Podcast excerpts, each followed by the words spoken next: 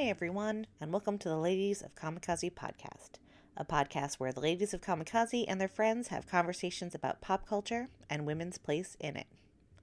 In this episode, Erin is joined by creator and artist Mad Rupert.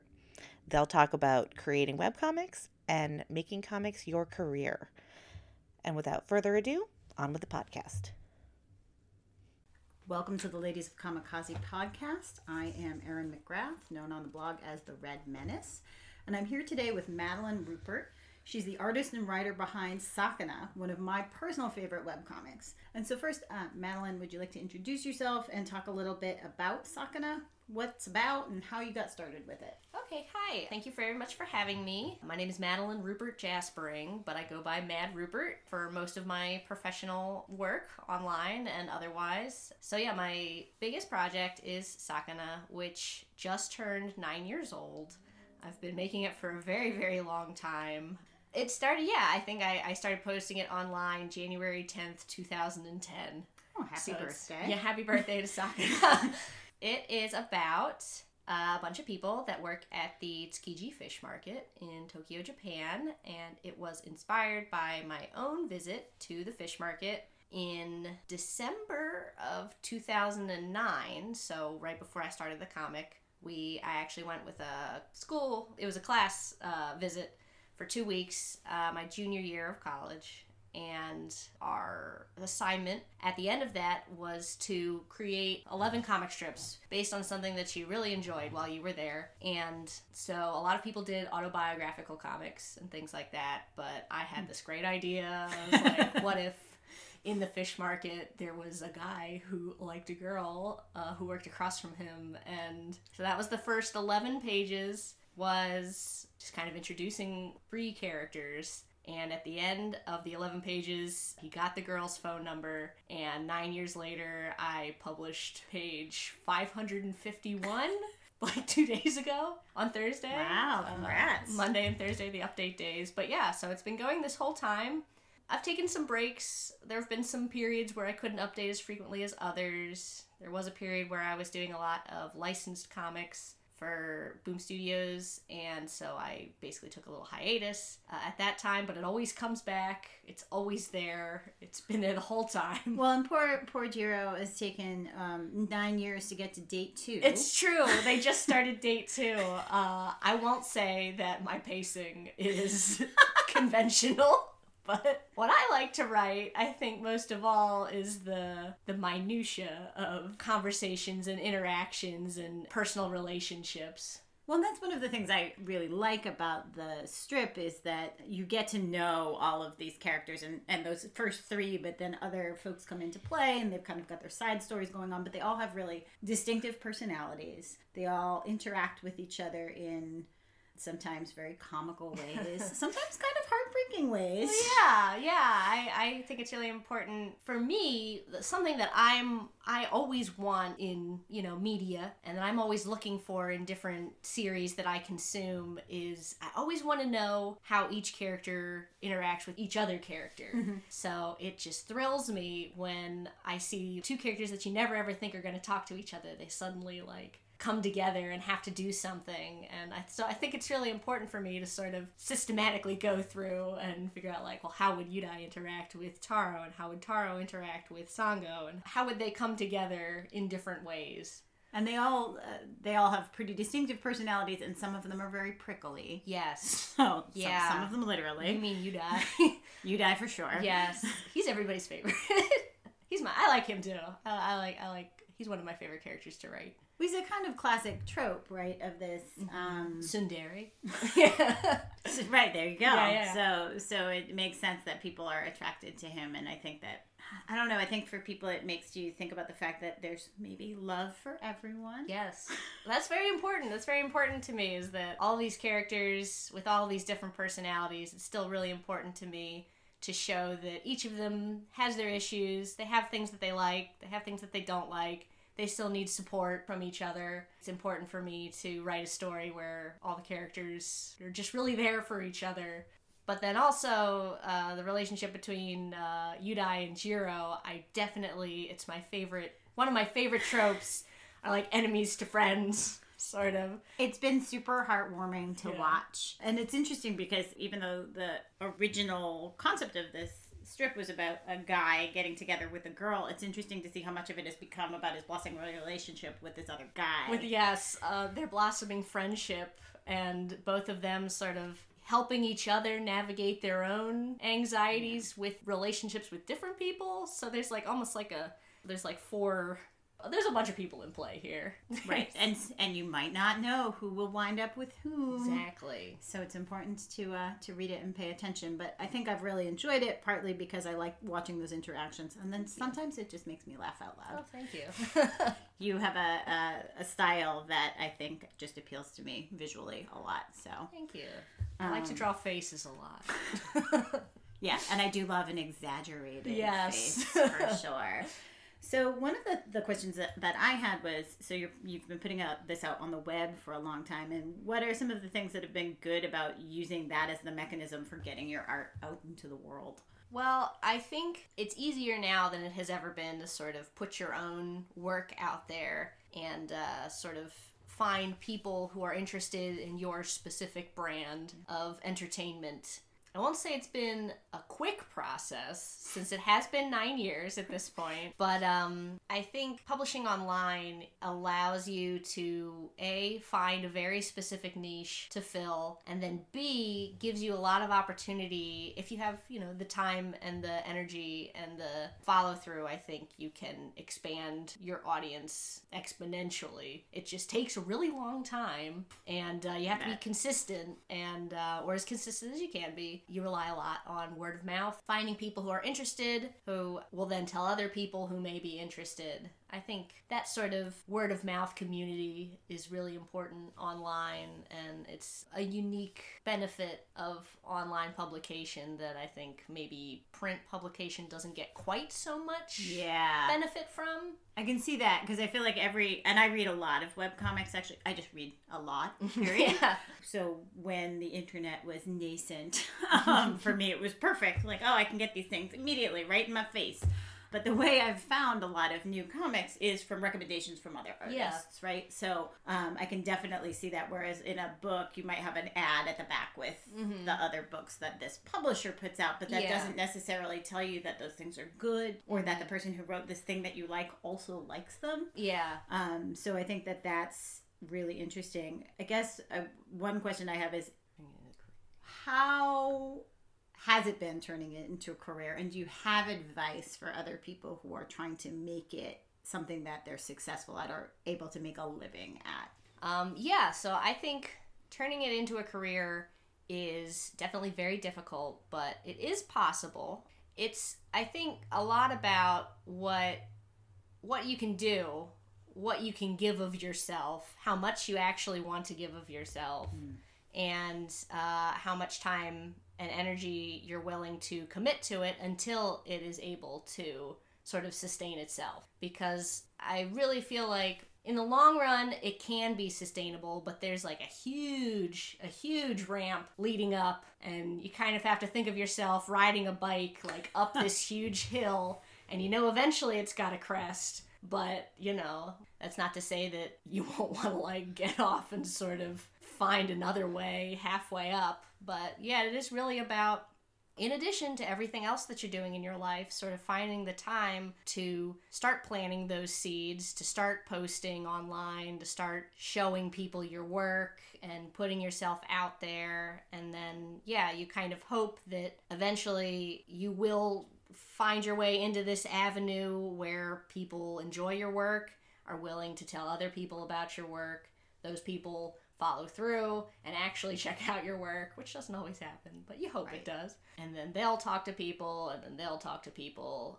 Well, and are they willing to support something with money that they've been getting in a certain sense for free? Yes, and that always shocks me. that is a core tenet, I think, of publishing a webcomic online as a source of income, is that it's better when you give everybody most things for free. Because, why, at this point, it's, you're trying to show as much as possible, so why limit that much? You want to give everybody as much as you possibly can so that they can decide for themselves if this is really something that they want and want to pursue.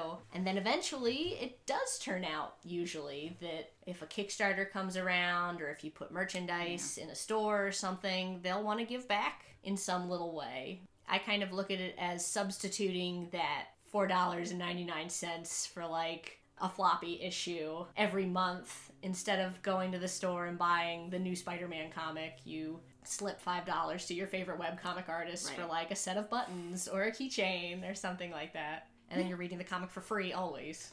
And it's been interesting because I've, as somebody who started reading these things back in, the late 90s, watching the whole industry figure out the model, right? So subscription services, does that work? And it turned out mostly not so much unless you're doing something that people pay for anyway, which is pornography. Yeah. It's a big moneymaker.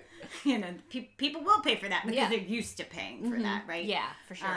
You know, and then... So Patreon seems to be something that does seem to be working to a certain degree. Do you find that works well, or is it more about getting people to kind of put money behind the big things like a Kickstarter or merchandise? I think it all counts towards the whole. I always say that the best thing that you can do if you're trying to make it as a career is diversify your income sources is my buzz phrase.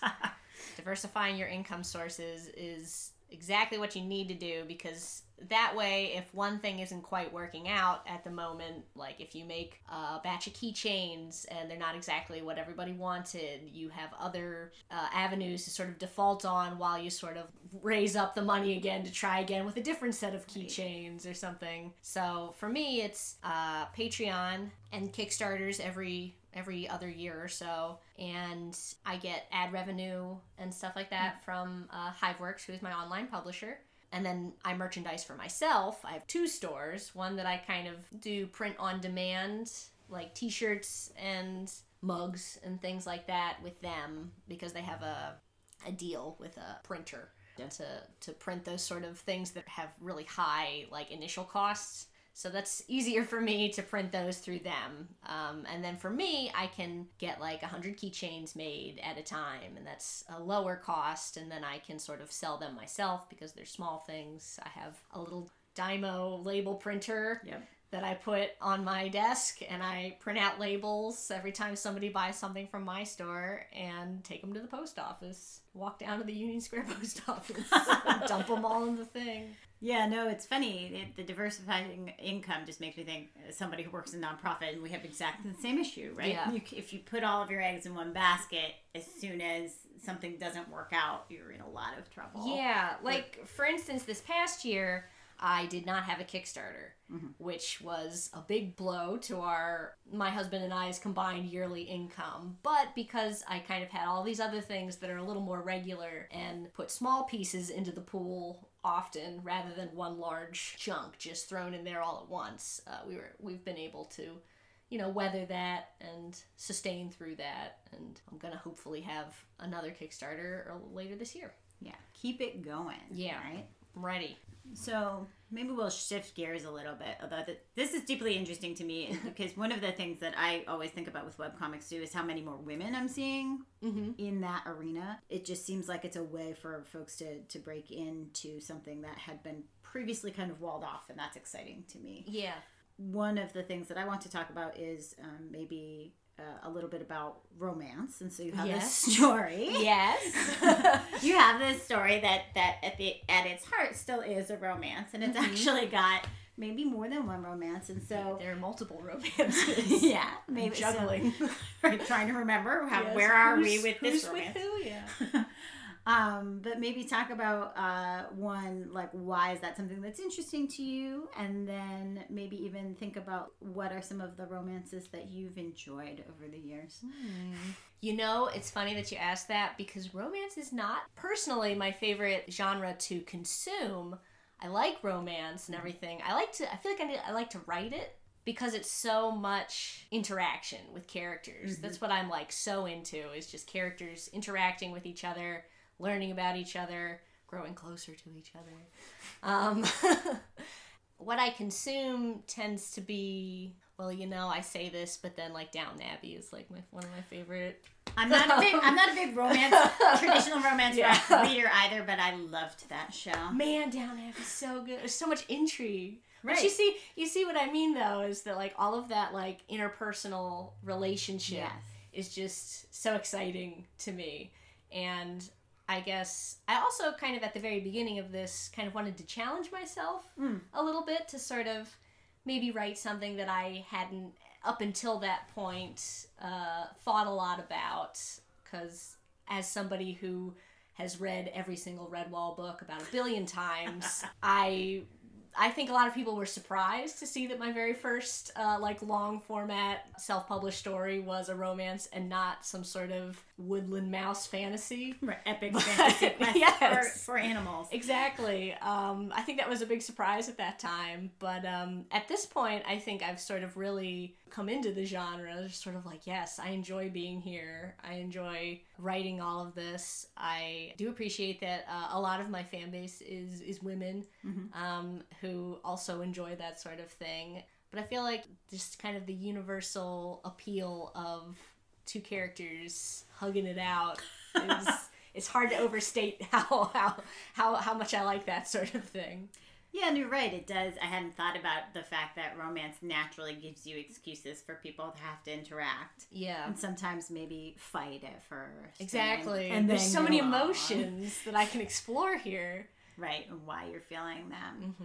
So what are the things that you like to read nowadays? So Redwall being obviously something from your past. From my, well, you say past, but I think last year I went through about almost all of them again. But so I really like fantasy a lot. That's probably my very favorite genre right now. In terms of media that I'm consuming, or comics specifically, is a lot of manga. Mm-hmm. I like this one.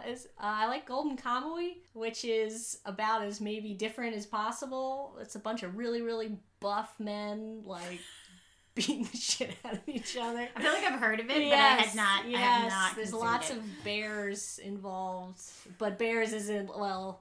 Both types of bears, but people do get mauled by bears pretty often. But and also they're hairy men.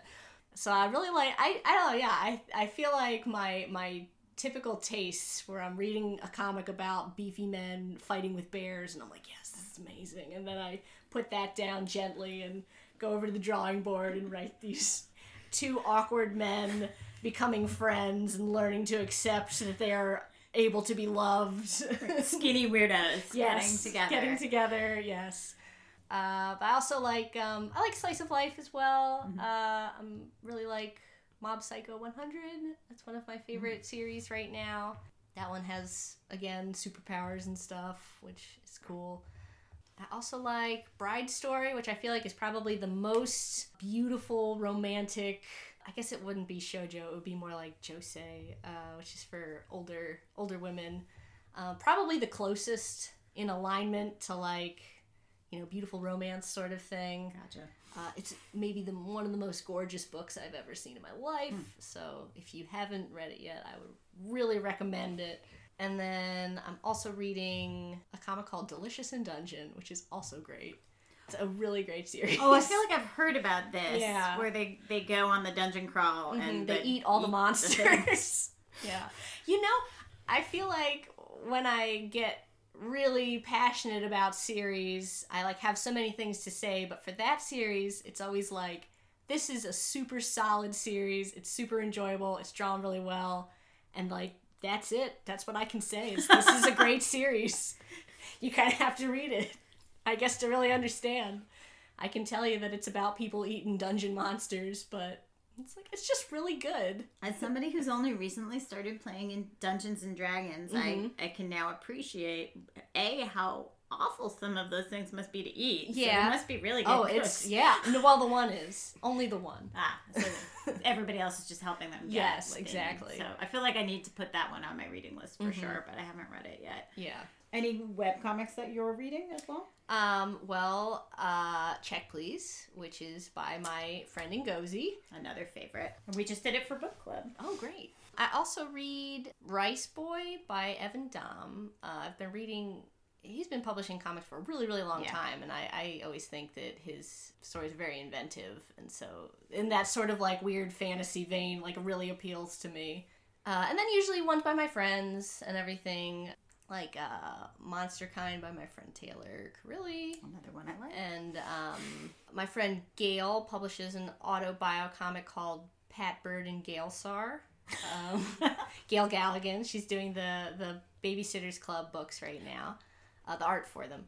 And oh, you've put me on the spot now. I'm trying to, because I consume a lot of web comics. Like I look at them, I know a lot of people in web comics, but when I try and think about like which ones I'm specifically reading, there's like this huge block that comes down and it just looks like my Twitter feed scrolling past endlessly. I totally understand. Mm-hmm. I was actually just talking with a friend prior to this about how I manage everything, and so I use Feedly to know when stuff is updated, because I do not have time to go figure out when stuff is updated. Yeah, yeah. I just assume that like I'll see something eventually that will be like, oh, I haven't looked at that in a while, and then I'll go and read the last few updates. And totally fair. I have a bad habit of, if I haven't read something in a while, I'll read it backwards. Like I won't just skip ahead to where I remember being. I will literally just read it all backwards. I don't know why I do that. It's really bad. So it's like a spoiler. Yes. And then, but the mystery is how did this happen? How did we get here? Yeah, but I can't read it like, I can't be regular spoiled. I have to be like explained. I don't know. Right. How did we get to? How did we point? Get to? I need to know, but not in the right way. You know what? I think that's valid. It's probably easier than what I do, which is fiendishly attempt to remember where did I leave off with something, and then poke around indiscriminately until I figure it out. Yeah. So there's one advantage that traditional books have is you can just put a literal bookmark there. Bookmark. Put down the corner. Yeah. Let's see what you've got going. So what is on the horizon for you? What else will you be working? What are you working on, and what do you plan to work on? So I guess the horizon is I'm planning the next Kickstarter for Sakana in June, hopefully the beginning of June, which will be for Volume 3, which has been a long time coming. So I'm excited about that. I also have another webcomic that I'm working on that's not safe for work, so you can find that on your own time. But that one's been a lot of fun. I've been teaching myself how to color through that process, which I very much overestimated my ability to just sort of like pick up the coloring, idea, like just figure out how to do it right away, and I can just pump out as many pages as I possibly can. That is not what has happened. It's a more leisurely pace for updates for that one. But I'm learning a lot, and I think that the pages are coming out pretty good, and I'm excited to sort of take what I've learned from this project and maybe apply it to a project in the future. Yeah. You can tell that inking is the thing that I enjoyed most, especially through Sakana, but I always thought to myself, I should probably learn how to color, just for the future. Well, and as someone who already writes everything, draws everything, inks everything, having that in your back pocket has got to make you more marketable in general. Exactly. And I never really had an opportunity to just sit down and teach myself it, so I sort of forced it upon myself. It's like, I will commit to this. I'm under a page rate, so I have to learn how to color, or else this isn't going to work. And to my publisher's credit, they have been very supportive of me trying to figure it out, and they have not beat down my door being like, why didn't you do this as fast as you said that you could when you didn't realize what that meant? when you had no idea how difficult coloring actually was. Yeah. I guess there's a reason it's a whole job. Yeah, no, I have so much respect for colorists now. Here's me looking like a fool, like, yeah, I can pick this up. But no. What is the hard part, the process, or is the hard part making sure that it all looks the way you thought it was going to? Everything. It's everything. I am not good with hotkeys. I can't make myself remember to use hotkeys in Photoshop, so it's always me, like, clicking on, like, file, image, image adjustments, you know. Yeah, you're fussing with the thing. I'm fussing with literally everything. I won't just go like Control I or something like that. I think that's eyedropper. But see that goes to shit. I don't even know. So I think as soon as I sort of get that in my head is like, this is how the process should be going, I think things will speed up. But for now, I'm like a very old woman trying to like but aside from the whole coloring thing, the final thing that I'm working on right now is I am drawing and Ngozi Ukazu is writing a sports comic for First Second. Oh, fun. That, I think, will be published sometime in 2020 at this point, I think is the schedule. But we're both having a lot of fun with that. And I'm in the thumbnailing stage right now. So nice. That's exciting. So something to look forward to. I'm excited about that because I don't have to color it. And, it's just fun to, you know, work in a different format than Sakana, which is the strips. Right. I mean, the other comic that I'm doing is regular pages, but this one also I'm excited to draw like cool backgrounds, cool characters, doing sports stuff like that. Has it been interesting also working on something that you're not writing? You know, I don't mind working on things that I don't write that much. I think definitely my favorite part of the process is the drawing. Mm-hmm. So I would rather draw something that I'm not writing than write something that I'm not drawing. That's so interesting. Yeah.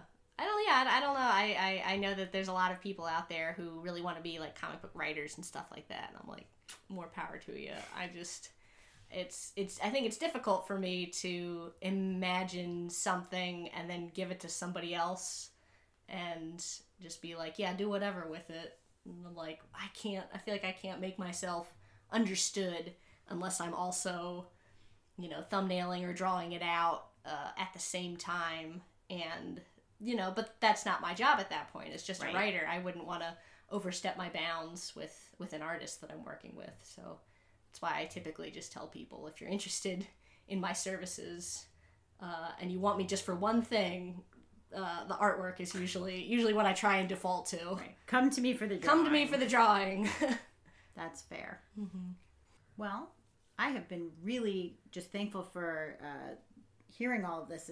These are questions that I've thought about a lot, and so it's great to be able to talk to somebody who's actually doing it, particularly somebody who doesn't write or draw. Yeah. You know, just to learn more about, like, here's the theories I had in my head, and hearing more about them. So if you are interested in Mad's work, you can find Sakana at www.sakana, sakana.comic.com. So go check that out. It's actually a really great time, I think, to catch up on the story because as we said, we're on take two. We're moving in a good direction. Yeah. So you can get the whole backstory, and it is absolutely worth it. So please do that. And Matt is going to be doing some cons. You're going to be at Emerald City Comic Con, yes, in just a few weeks. I'm very excited for that. I'm going to be at Table P2. I'm also going to be at FlameCon, I think. I'll be at the HiveWorks table, sitting with them, so you can come up and see my books and stuff like that. And then I will also be at Otakon in Washington, D.C. now, I think. It used to be in Baltimore. Now it's in D.C. I like anime cons. They're fun. And then, most exciting to us, Mad will be a guest at Ladies Con. I live 3 blocks away from Ladies Con. And I'm also very excited to be there. So you'll find that at the Somerville Arts at the Armory on September 21st. So save the date. Thank you so much for joining us today. Thank you so much for having me. Hi everyone, Valerie here. And on behalf of all of the ladies of Kamikaze, we'd like to thank you for listening to our podcast. If you like what you heard and you're interested in checking out more of our content, you can visit us online at ladiesofkamikaze.com. There you can read our blog, sign up for our newsletter, and if you're in the Boston area, learn how you can join us for our various events, including Ladies Con. Oh, and don't forget to follow us on your favorite social media platform. Thanks again, and hope you join us next time.